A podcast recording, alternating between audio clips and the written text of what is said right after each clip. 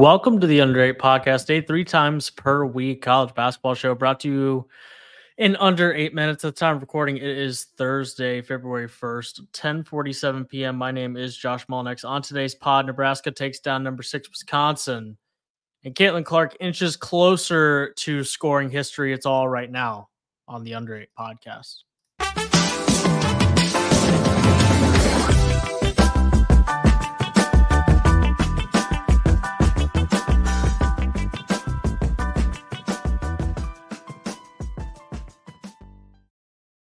Nebraska not necessarily scaring anybody away from Pinnacle Bank Arena, Josh, but Fred Hoiberg's squad has now beaten Purdue, Northwestern, Michigan State, and you add number six Wisconsin to the list of teams that have fallen in Lincoln 80 to 72 in overtime. At one point, Nebraska was down by 19 in this game. They were down by 16 at halftime, come all the way back, thanks in large part to 22 from CJ Wilson, uh, Wilcher 20 from Rienk Mast, who hit a couple of the biggest shots of the entire game, 17 from Brice Williams. That was kind of the cog of the offense for Nebraska tonight, and they come all the way back to beat a top 10 team in the country. They needed everybody ultimately to make this happen. The comeback itself was more about the bench than anything else, though, and specifically CJ Wilcher. CJ Wilcher might be the most electric bench scorer in the country. Not necessarily the best, although he's up there with the season he's having.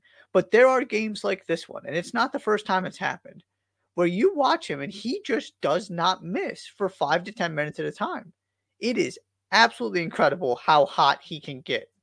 And they needed somebody to kickstart this thing because, well, Keisei Tominaga has the honor of having this court named after him. Not a good day from him. You mentioned Rienk Mast. Eventually, he really came up with some big plays and hit a couple big shots. He was not having his best game for a while, and everybody else really chipped in. All of the guys who saw the floor contributed. Fred Hoiberg was kind of mixing and matching offense and defense because he was trying to figure out how to get the best five guys on the floor because some of his key guys weren't having great days and his bench was playing really well. And ultimately, Wisconsin was 120 and 0 while leading by 15 plus at halftime since 2000 and now they are 120 and 1. Yeah, 16 turnovers for Wisconsin. 10 of mm-hmm. them came after halftime. I I they're one of those teams where you go down the roster and you and the answer to the question who do you go to late seems to be there whether it's AJ Storr, Chucky Hepburn, but on this Max particular night, yeah, but like that's you don't hand the guy, that guy the ball and say, "Go get me a basket." You run him off a screen, so you sure. have to run a play that has to be successful. Um, on this particular, you know, Max Klesmit had a, like an eight point run that he and CJ Wilcher went back and forth, but ultimately, apart from the basket at the end of overtime, at the end of the regulation, it felt like Wisconsin didn't get the bucket that they needed, whether it was to take the lead back or in overtime to keep it from kind of spiraling out of control. The la- they played overtime in this building last year, and the overtime went in a very similar manner to the way that it did tonight, where Nebraska just kind of pulls away in the overtime. They end up winning by eight, outscoring them 13 to five in the extra period that's the other part of this that's jarring is not only do you not expect Wisconsin to blow 19 point lead, 16 point halftime leads, and not only do you expect them to not throw the ball away the way they did in the second half, as you mentioned, but there was the stretch with Klesmit where they got the lead, not only got the lead back, but had order restored. And it was, I think it got up to eight. It was definitely at least at six and it looked like they were going to find a way to survive. And then immediately he disappears again and stops making shots, and nobody else gets particularly good looks. Their offense wasn't good. They turned the ball over some more. And all of a sudden, here comes Nebraska again. And they did not have an answer for kind of the second surge. So that that's the other important part of this story is that it wasn't just one massive run by Nebraska that continued without any kind of response from Wisconsin. Nebraska got the game back to where it was tied. Wisconsin rallied to go take a lead again. Nebraska fought back to force overtime, took control in overtime. And the other thing I just left thinking about is we had two overtime games here in, you know, 24 or so hours in the Big Ten. We're talking about a very jumbled top of the conference now. Think about how different this would feel if those games had gone the opposite direction and Purdue picked up another loss and Wisconsin survived this one. Hmm. Now I would be, I mean, I'm not sure. Like, I would be surprised at that. I mean, I guess it's head to head at this point, but like, these are the type of, if you're trying to outrace Purdue to a mm-hmm. Big Ten title, you can't give up 19 point second half leaves. You just nope. can't. Nope. Um, 80 72 Nebraska over Wisconsin. They're now um, six and five in Big Ten play, and and they have the wins. And we're very much talking uh, NCAA tournament at this point for Fred Hoiberg. Fred Hoiberg's team. Couple of couple of a, a couple of number twos that we need to get to on the women's side of things. Let's do the first one real quick. Caitlin Clark moves into second on the all-time scoring list with a 35-10 and six piece in a 110-74 win. Passes Jackie Stiles, passes Kelsey Mitchell, Big Ten all-time leader, and we're knocking on the door of Kelsey Plum. Yeah, we're almost to 100, 103 points away. There was nothing surprising. You came into this game expecting her to finish in second. That's exactly what happened. You expected Iowa to win. That's exactly what happened. I did think this was interesting from the Kelsey Mitchell standpoint, just because it is easy to forget that until this game, Caitlin Clark was not the Big Ten all time leader in points scored on the women's side. Mm-hmm. As remarkable as her career has been, that of the people she is still trying to pass, one of them was a Big Ten player in the former Ohio State Buckeye. And so now she has that part of it too. That's the other significance here. Obviously, every game that she scores more than 15, 20 points, we're just increasing the likelihood that this is ultimately going to happen. It seems like almost a question of if not when. And minus 2,500 that this happens, minus 10,000 yeah. that this happens. yeah. And now it's getting even more likely that it's going to be sooner in the season as she continues to, you know, do Caitlin Clark things and score 30 plus points a game. There you go. The other number two, number two, Kansas State 63, Oklahoma 66. The Sooners on the women's side rolling in Big 12 play. And they are continuing with a three point win at home over Kansas State. Yeah. Half game back in the win column, right there in the loss column with that Kansas State team. Winners of five straight. Shout out to the Sooners. They are really, really playing some good basketball right now. On the Kansas State side, we mentioned this a while back, I believe. Still without Ayoka Lee. That's a big mm-hmm. deal. Hasn't been a big deal in terms of the, the other teams they played, but you get the team right behind you in the conference standings on their home court. All of a sudden, not having your All American caliber player is a pretty big deal. And, you know, just from a statistical standpoint, Oklahoma won the turnover battle, fast break points, points in the paint, some of those little things that are can be the difference in a game like this. Very, very good performance from the Sooners. Very big win for them, and the Big 12 just got a little bit more interesting. Last night, Wednesday, January 31st, in Lexington, in overtime, Florida 94, number 10, Kentucky 91 a short-handed Kentucky team. No DJ Wagner, no Justin Edwards, but uh, still an impressive win for the Gators. Now five and three in conference.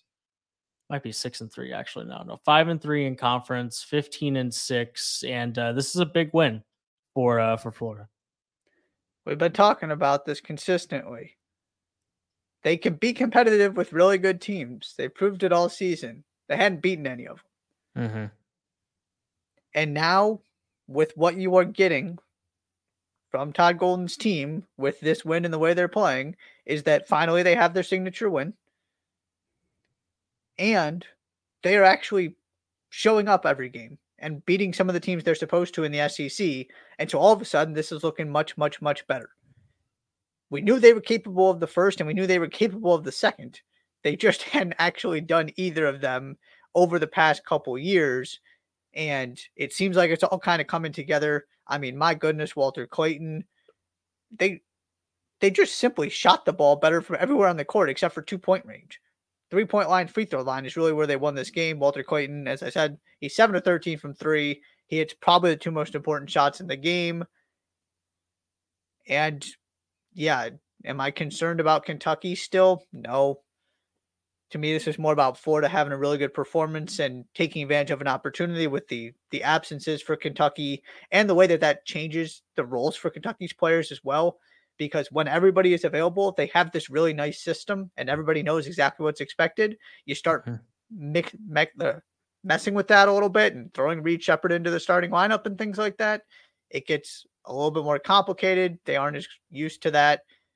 They need to get healthy because I think what we're learning here is that there's Kentucky ceiling when healthy, and there's Kentucky ceiling when not 100% healthy, and those are two very different things.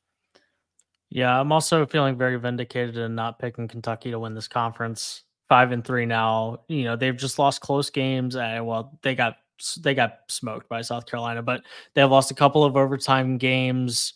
Um, they've lost three of their last six. Like you said, they haven't been super healthy. It's fine. It's not a huge deal, but um, it's little stretches like this that keep you from winning a conference, even if you were talented enough to win it. Uh, Florida, that's their first quad one win. They are undefeated in quad two, three, and four. They were still looking, all six of their losses had come in quad one. So getting a win there is is an important step for Todd Golden squad if they're if they fancy playing uh, in the NCAA tournament. Yeah. Now you're talking about a team that's beating the teams they're supposed to and that is proving they can play with and beat the best teams on their schedule. That's a very, very good formula. By the way, do you know who's actually winning the SEC right now? Is it South Carolina? No, they're one game back. It's Alabama. There you go. That is correct. Well, just I mean, we're both skeptical of this Alabama team. It's going to all even itself out in the end once we finish the conference schedule, at least to a certain extent. But very quietly, with all this talk about Kentucky, all this talk about Tennessee, all the love South Carolina is getting, they're all chasing Nate Oats' team once again. and a team that you know the ohio state way back in november is becoming a little bit of a head scratcher but that's only because chris Holtmann and the buckeyes apparently have no idea how to, how to win after we get through christmas other than that their their losses are clemson purdue creighton arizona and Tennessee. So um, Nate Oats' squad, you know, they don't have the record that completely jumps off the page, especially you know after that Tennessee game, they're 12 and six through 18 games. They're now 15 and six, and like you said, seven and one in SEC play. They get Mississippi State at home, Auburn on the road. So again, they'll get Auburn again for the second time in three weeks, two and a half. Um, so we'll see how the next couple games goes, but still if you told me a month ago that Nate Oats' team would be alone atop the big, atop, excuse me, the SEC at this point, I would, would be a little bit surprised. Yeah, it's one of those strange things that they have to have this conversation again heading into the NCAA tournament. We shall see. In, indeed, indeed. Uh, Saturday, there's there's lots of really awesome games on Saturday. Uh, Houston is at Kansas, that's a four versus eight matchup. Um, Duke is at North Carolina, that's a seven versus three matchup. Iowa State, number 12 at number 18. Baylor, number five, Tennessee at number 10, Kentucky. And then on Sunday, you get a Purdue team that is playing, granted, a team that just lost to Nebraska, but Purdue heading on the road to Wisconsin. So, an absolutely jam packed schedule over the weekend. Josh, anything you want to get to either ahead the next couple days or uh, or what has transpired the last 48 hours or so? One more thing I want to say. I have no interest in talking about foul disparity. What I would like to say about Northwestern and Purdue going to overtime again, and and you texted this, and it's absolutely true. this Northwestern team, and it's why I love them so much and really think that they can make the Sweet 16. When everybody shows up, they had five guys in double figures in this game. When Boo Buie gets help, they their ceiling is that they can go compete and beat anybody in the country. I if they end up as a six, seven, eight, nine seed somewhere in there, ten seed, and they've got to play a one, two, three seed in that second round, I want no part of them if I'm mm. somebody outside the Big Ten who hasn't seen them before. Now, yeah. the guys have to show up. Ty Berry's got to be really, really good, like he was in this game, and ultimately still wasn't enough to beat Purdue because you know Lance Jones had maybe the best game of his Purdue career, and Braden Smith had 16 assists. but and you know Zach Edey had 30 and 15 or whatever it was. But that is something to. That was my takeaway here. I have no interest in in talking about refereeing. He's a seven four guy with good. Like he's not supposed to be easy to guard. Right. Like, that's that's part of this. And is... and I promise you that there have been more fouls not called on Zach Edey shots this year than fouls called on Zach Edey shots this year. I promise you. Every foul he every foul that gets called on somebody guarding him, he's gotten hacked twice already, yep. and that hasn't been called. So yeah, I mean, we can do this as much as we want to, but like it's not supposed to be easy to guard the set because you know who right. used to be easy to guard? Zach Edey when he was younger. Like he's mm-hmm. just he's just unstoppable. And like I like I don't understand the inability to be like okay with a team in Northwestern that like I don't know, is anybody running home to tell people about Northwestern's defense? No. No, nobody's doing Partic- that. Particularly on the interior too. It's not like right. the strength of their team. Right. So like that team is supposed to they they are they are 256 in effective defensive field goal percentage and they are sub 170 in two point field goal percentage defense. So like I'm not totally sure why like I, I don't I, like I don't know what you want me to do. I, I do not know what you want me to do. And by the way, they're 327th in free throw rate uh, in free throw rate. So they foul too. Now, granted, the 46 last night probably doesn't help, but they didn't go from like 112th to 327th because of one game. So miss me with all of it. Um, I like maybe maybe win the games in which you shoot 50% from the three point line. Maybe. I mean, they I mean they had their opportunities. That, that's the other thing I was going to say. If we ended up talking about this game, right? You can't give Purdue two and three lives here. You were winning. You had a shot to win, and eventually Zach Edey was too much in overtime. That's that's where the focus should be. Is that they still did enough to win this game and just didn't make the plays they needed to. Ultimately, Purdue did.